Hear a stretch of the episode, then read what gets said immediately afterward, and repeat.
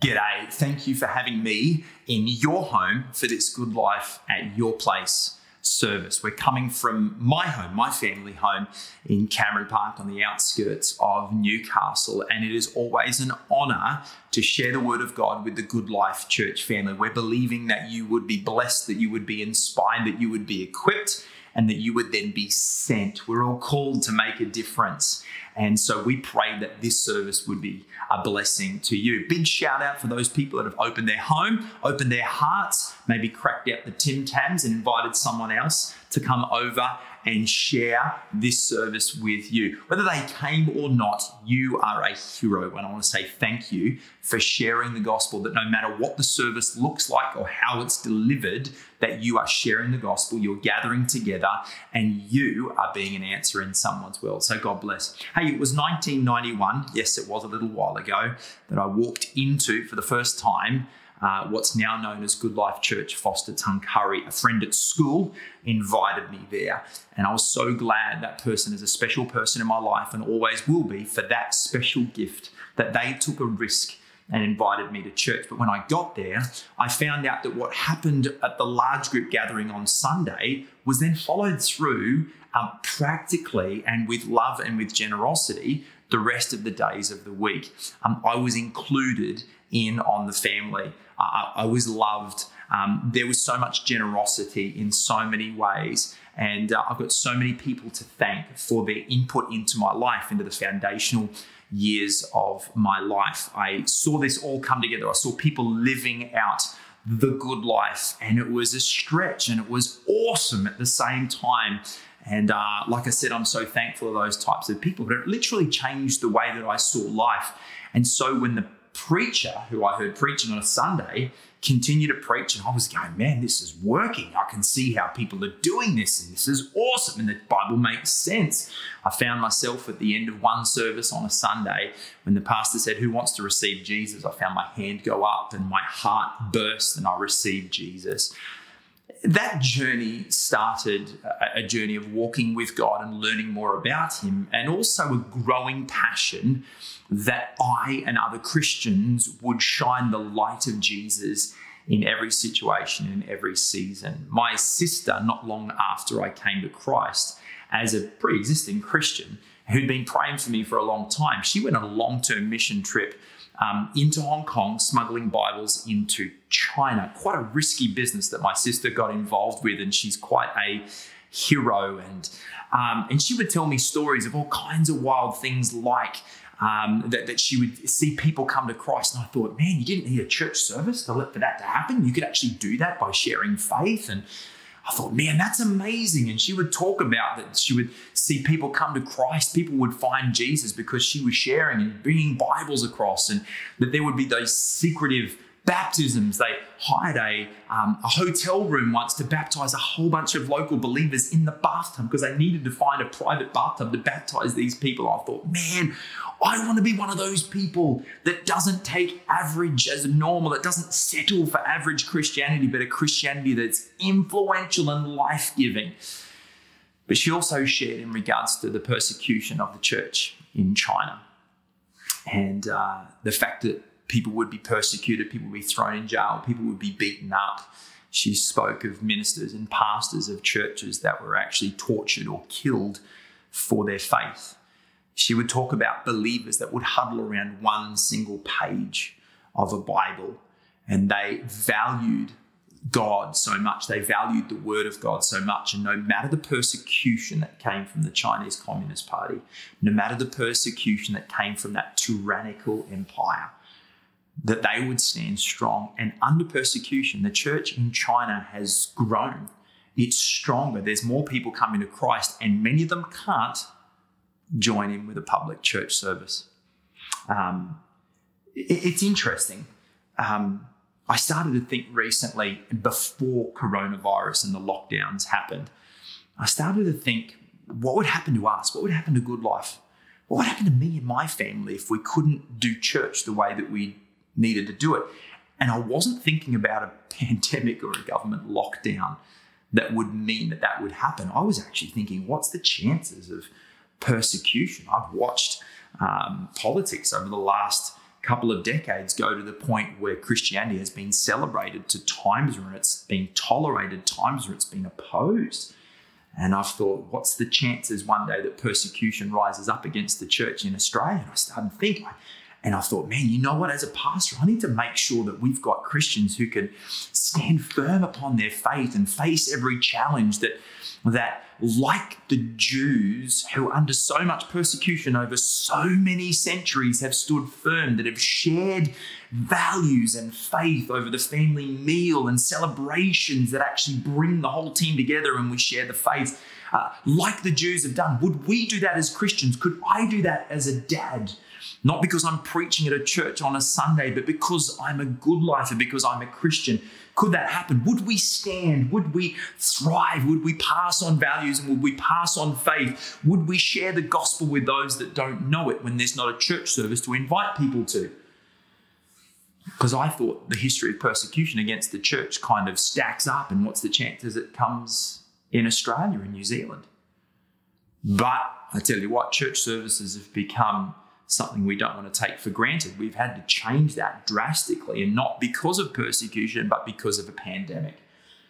It's interesting because all the way through the history of the Jewish people, and and and, and as Christians, we are we're grounded in that faith. We are grafted into the vine of of, of a Judeo uh, basis, a, a, Jewish basis, a basis of faith that's found in uh, our father Abraham. And right the way through the Old Testament is the story of the people of God. In 1 Samuel chapter 13, we find a situation where the people of faith, God's people, are in a very, very bad spot. I'm going to read to you from 1 Samuel chapter 13. So you'll see that these difficult times are not uncommon, but I tell you what, what is needing to be more common is the spirit of faith that we pick up in this story. 1 Samuel chapter 13, from verse 16 to 18. Says, Saul and his son Jonathan and the men with them were staying in Gibeah of Benjamin, while the Philistines camped at Michmash. Raiding parties went out from the Philistine camp in three detachments. One turned towards Ophrah in the vicinity of Shual, another towards Beth Horon, and the third towards the borderland overlooking the valley of Zeboim, facing the wilderness. Um, back in those days, war was pretty common. Raiding parties, opposition against the people of God was pretty common. And I tell you what, sometimes we can get used to a comfortable Christianity where I get what I want through the church that I choose, I choose to be a part of. It's a little bit of a transactional part of human nature that we want our preferences. And so, but we've got these situations right here. They're in a very tough spot and they don't get their preferences. But there's even more of a predicament. You'll see here in verse 23 of chapter 13. Um, it says, Now a detachment of Philistines had gone out to the pass at Mishmash. One day, Jonathan, son of Saul, said to his young armor bearer, Come, let's go over to the Philistine outpost on the other side. But he did not tell his father. They're in a big predicament, but Jonathan has a very different spirit. He's got faith, he is different, he's got initiative. But the situation is actually worse than I even told you first. This young guy, Jonathan, stands up not just when things are tough, not just when there's opposition, not just when he can't actually meet in the church building with his friends. He's out and they're at war. But here's even a bigger kicker. You'll find this from chapter 13, 19 verses 20 through to 22. Now, this is after the fact we find out in the earlier verses that they're at war and this is terrible. Verse 19, not a blacksmith could be found in the whole land of Israel because the Philistines had said, Otherwise, the Hebrews will make swords or spears. So all Israel went down to the Philistines to have their plowshares, mattocks, axes, and sickles sharpened. So the Philistines who were against them were saying, they will not have weapons to fight against us if we abolish blacksmiths. And so what you'd find is they were able to come to the Philistine blacksmiths and get their tools to be able to um, sow crops and farm and to be able to take care of things around the home. They were able to get them, but they were still at an exorbitant price. The price was two thirds of a shekel for sharpening plowshares and mattocks, and a third of a shekel for sharpening forks and axes and for repointing goads. And so you find out here that on that day of the battle that we're about to talk about, not a soldier with Saul and Jonathan had a sword or spear in his hand. Only Saul and his son Jonathan had them. I'm going to pitch to you today that church services that we've had within buildings are like a weapon we have relied upon it. We've decided at Good Life, let's get good. We want you as Good Lifers to feel proud to bring a friend to any service. That we would want that at every Good Life service, that you, no matter how long you've been a Christian, would have an encounter with God, that you're never the same, that you get the word of God enough to chew on, but not too much over the head of that person you're believing. You've brought, you've prayed, you've brought them along. You're proud to bring a friend to him, so you want to know that it's in language that people can understand. So we're talking deep issues of life. We're talking, we're getting into the Word of God and we're bringing life and we're bringing challenge, but it's going to be in layman's terms. That's what we've wanted to do. And now I'm finding that we can't do those church services in buildings and I miss it. Sincerely, I miss you. Sincerely, I miss hanging out with my friends. And I'm a big sanguine. I'm a campus pastor at Newcastle, but I, I get around all of the campuses. It's my honor and privilege to serve in that role. We just sent, we, we just followed our dreams and sent a, a team of champions to go to Auckland, and I miss them. I miss hanging out with them. I'm on Zoom every blue moon with them and we're training and I'm regularly training campus pastors all over the place, but I'm not I'm not with the people. I'm not with the people that I want to worship with and to see you worship with your family, to see you grow in faith, to see you amen your campus pastor, to see you have a cuppa with your friends afterwards and share faith and share support is absolutely remarkable. I don't ever want to take that for granted ever again, but a church service and the way that we've run it previously is like a weapon. And in this case, you find that they couldn't even sharpen their weapons. They couldn't actually sharpen those weapons that they want to use against the enemy. They could defend or they could attack. And that's what a church service gathering together like that has been like. Let's never ever take that for granted. Our plan as Good Life has always been to build strong Good Lifers, to build Christ followers, people that would know Christ. We want you to know Him. And no matter how long you've been a Christian, let's be continually on the journey of saying, God, I want to know you. Isn't it awesome the first day your heart gets open and you and you realize that God loves you, that you're a sinner, but yet you are saved by the grace of God. What a beautiful, beautiful day. But His mercies for every Christian, they're new every single day. And I, I want to encourage you to continue to know Him. We want people to be free from the past. I'm so glad that I got to be part of a church community that said, you know what, you're a bit messed up by your past, but you're loved anyway. We'll be generous and include you anyway. And that's the kind of community I would love us to aspire and work hard to be. That, you know what, we want people to know why He's placed us on the planet. Two greatest days in a person's life one is when you're born, and the second is when you know why.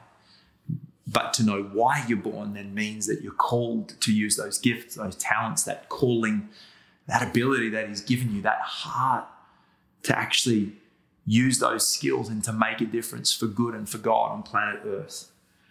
Those services where we used to gather together in buildings, they it's great as a pastor. I get to see people, I get to notice people, I get to pray for people, I get to notice if you're having an up day or a down day, I can read it on your face. It's part of being a pastor and actually caring. We've used those to link people together, to connect and to inspire. The whole point is that we want to mobilize an army we want to mobilize an army because at Good Life Church, we're creating a movement. Because when the building can't be used, the movement still spreads. You can, shut the doors to the building, but you can't shut the doors on a movement. Those services are a tool, ladies and gentlemen. They're not the be all and end all. And if we look at those Sunday gatherings in buildings as the be all, if that's the goal, then we've missed it. I'm not reading my Bible right if that's it. Now we want to use them. They're a tool. Let's not be silly. Let's not take it for granted.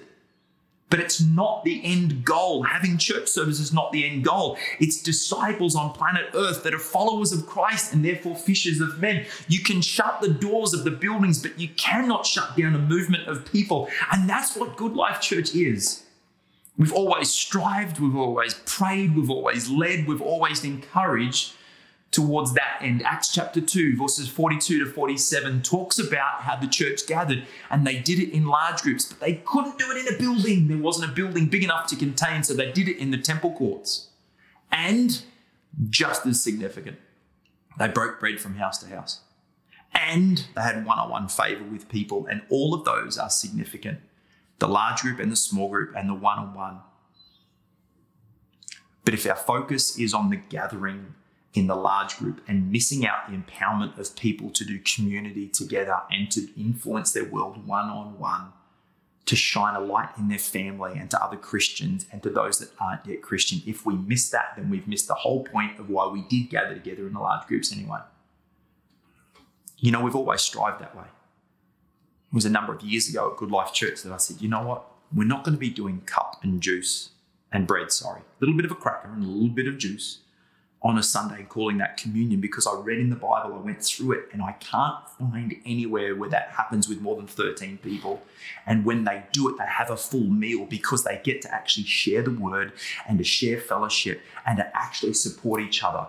When you are looking at the front and someone's giving you a five minute message on communion with a little bit of juice like that and a little bit of cracker, that is not the picture that Christ had for us. God bless all of those people that do it that way, but I can't see that's the intention rich fellowship and supporting each other and being the body of Christ, not just in large group gatherings, but when we come together, and not as just the church gathered in large, but scattered, that we would come together in small groups and in homes and open up our hearts. That's what we've done. And I tell you what, we took a principled stand, a, word, a principle from the Word of God. We read the Word of God and said, We're going to do it. And we've paid the price as a church. There were people that said, If you don't give me my cup of juice and a bit of cracker on my Sunday service, I'm not coming back let's just say we've always had a heart that's to empower Christians to be the church, no matter what the methodology of the church gathering. Large group, small group, done right. One on one, we've always talked about their evangelism strategy has been relationship, example, invitation that we would be the type of people that say, you know what, people need Jesus, and I'm not waiting for them to come to us. I'm going to go to them. I'm going to have a relationship. It can't be done by distance.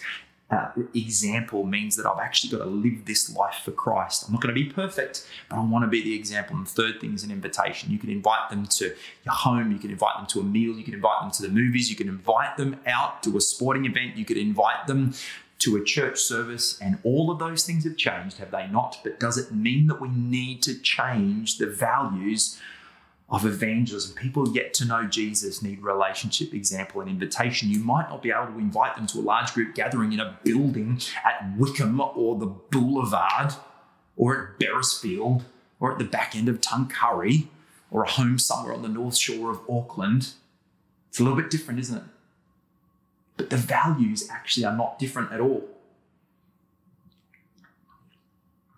So we're in a tight spot. We're going to work out what to do. It's pretty similar this situation with Jonathan back in 1 Samuel chapter 14. So they're in this tight spot. And this is this is the tight spot that it continues to actually explain in the Bible. Verse 4 of chapter 14, on each side of the pass that Jonathan intended to cross to reach the Philistine outpost was a cliff one was called Bozez and the other Seneh. Now, I could go into the meanings of those, but you just need to know this is a bad, bad spot for these guys to be in. One cliff stood to the north towards Mishmash and the other to the south towards Geba. They are in a tight spot. They are in an exposed spot. They are in a spot where they've got to make a decision, and it, it's almost like they're damned if they do and they're damned if they don't. And what do they do? Here is the response that really, really makes a difference was it comes down to the way that they thought, the way that they spoke, and the way that they acted. And we have had to act and change services, but everyone had to. Every church has had to. And now that some churches are reintroducing face to face services, we have with all prayer and wisdom, alongside your campus pastors, alongside committee management, alongside uh, a directional leadership team that include health professionals. We've talked about how do we do this well to be able to serve our people. And the one thing that drove us every time we had to come to a decision do we reinstitute face to face services? I would love to because I miss you and I miss worshiping with you. I miss the anointing of being with my family and worshiping together. in the large group of Good Life Church. But we've always come back to this point is this something that you'd feel proud to bring a friend to? And so we've got the choice. We have had the choice and we have it now. Do we reinstitute face to face services? So let me just point the picture. Let me just unpack the picture of what that would look like. Here's what a face to face service at your Good Life Church campus would look like. It would look like you line up outside 1.5 meters away from each other. You don't shake hands, you stand in family groups, you come through, you register, you sanitize. Um, you get escorted to a seat which is 1.5 meters away from any other family group. You have to sit in that seat. You can't talk. You can't. Well, you can talk from a distance, but you can't really mingle and you can't have fellowship. The service starts, and if there is worship music, you can't sing. That's what it is. If there's worship music, you can't sing. Someone can sing from the front, someone can pray from the front. We can share the word of God, but then at the end of that, you stand up and you walk out. You actually one by one, not at the same time. We've got to actually regulate how many people are in every room. And so going back through the foyer, people have just got to, is there any cups of tea? Is there coffee? Is there fellowship afterwards? No, there's not. That is the restrictions. And we've always thought, I don't know if I want to bring a friend to that, let alone would I actually enjoy that. I would love to see you face to face. But I'm going to believe that no matter the way that our services are directed and given, that are in the hands of people, that we would be the people of faith that say, you know what? No matter how the delivery is, we're called to be Christians who shine a light in Jesus' name. And our services have changed, not because of persecution, but because of pandemic. And we can be filled with faith and shine a light in Jesus' name. We either have those types of in person services, which I think would be really terrible. I don't think I'd enjoy that. And I think they'd get really, really boring very quick, really long in the tooth, and really inconvenient. Or we do this and the team that have worked so hard to provide these services for you are trying to give every good life as something you would feel proud to bring a friend to. And I know, I get it, there's been technical difficulties. I know there's been a journey of working out all sorts of technical issues from the visual to the audio. I know there's been a range of things because I've been up to my eyeballs in managing those sorts of things and having conversations about what cord goes into what machine and how that works, and it goes from where to what country to do what to the interwebs. I don't like how many conversations I'm like, okay, how do we fix that? How do we change that? How do we build a team? How do we work it? Because there's a team of people who are saying, I want to empower good lifers to have a service they could feel proud to bring a friend to. No matter if the proud to bring a friend to was less about the building and probably more about your home these conversations have been had by all of the key team, all of the key players, all of the campus pastors say the same thing. We're praying, we're asking God for His wisdom and to manage all this, but we're more confident to be able to do this right now with services in homes that you could open your home to and invite someone to and enjoy that than we are by doing the alternative, which would be services with distance. A little bit sterile, and a bit long in the tooth. Jonathan had a situation that he was in a pinch spot, and this was his response. Verse 6 Jonathan said to his young armor bearer, They're in a big bad spot, right? Remember, there's no weapons. it's really, really bad. Remember, there's clips on each side. Jonathan said to his young armor bearer, Come, let us go over to the outpost of those uncircumcised men. Perhaps the Lord will act on our behalf. Nothing can hinder the Lord from saving, whether by many or by few. Get those words again from Jonathan. He says to his armor bearer, Come, let's go. He's got initiative out of the gate. We're going to do something. We, we're going to, we're going to be active. We're going to have initiative. It, we might be in a difficult spot right now, but what we can do, we are going to do. No one else had the initiative or the action or the faith that this guy had. Come, let's go. What are we going to do? We're going to go to the outpost of the uncircumcised man. Man, is that a risk? Here's how he justifies it. Perhaps the Lord will act on our behalf. I don't know about you, but I want my leaders to not have a perhaps this will work. I don't. I, I want my leaders, my pastors, the directors of INC, my bosses to be like, this is what God's calling us to do, and God's backing us, and we're going to win no matter what. Jonathan's response was action, was initiative, and perhaps Perhaps the Lord will act on our behalf. Maybe this is going to work. Let's give it a shot. Perhaps is a really difficult spot to be in. Perhaps is the confidence in God while everything is unknown. Perhaps is confidence in God while you're in a tight spot. Perhaps is trusting in God and doing your best. Perhaps is the language of dreamers, the dialect of the faith filled. It's the tongue of the hopeful. Perhaps is when, uh, when given to God, leads to great efforts, glorious attempts, and his pathway to victory and to new territory. Perhaps in a faith filled heart is trust. It's strong, it's resilient, and it's filled with possibility. Perhaps in God's hands is a sure thing. Perhaps in the hands of these two guys led to victory. And I'm going to let you read further on. You can do it with your Connect group, or after this service, you've got some friends around. You can read further into chapter 14. Just suffice to say, there's a victory that only God could manufacture. Perhaps, perhaps in the hands of God is a sure thing. So here's four resolutions of the people living in the land of perhaps, the land of faith, the land of dreaming, the, the, the, the land of faith, the land of hopeful, of great efforts and glorious attempts and a pathway to victory, where we say, God, perhaps you're going to come through with us on this. Here's four resolutions of the hope filled, perhaps people. Number one is I'm going to trust God and do my best. Perhaps God will come through. I'm going to trust God and I'm going to do my best. I love it that Jonathan had initiative. They didn't have enough weapons, but I know God's got to come through. And perhaps He'll do it with this. Um, first resolution is I'm going to trust God and do my best. The second resolution is I won't let a tight spot sway my resolve or my faith. You're going through tough times right now. You might be wobbling. You might be feeling like everything is against you and buffeting against you. And I want to let you know that the faith filled resolve is from saying, when I'm in a tight spot, I'm not going to actually let my faith be swayed or my resolve be swayed. The third one is I'm not going to outsource my faith. They didn't wait. The leader in this case was sitting back and he and, and Jonathan goes, you know what, I'm just going to give this a shot. He goes, I'm not going to outsource my faith to someone up the chain in leadership or down the chain. I'm going to do it. I want to encourage you. Don't outsource your faith. Don't wait for someone to come to your place. Don't wait be the person that says, I'm going to outwork my faith. I want to know God. I want to find freedom. I want to discover my purpose. I want to make a difference because I'm living for God with all of my heart. I'm not outsourcing it and saying someone else's responsibility. I don't need a large gathering in a building to make it happen.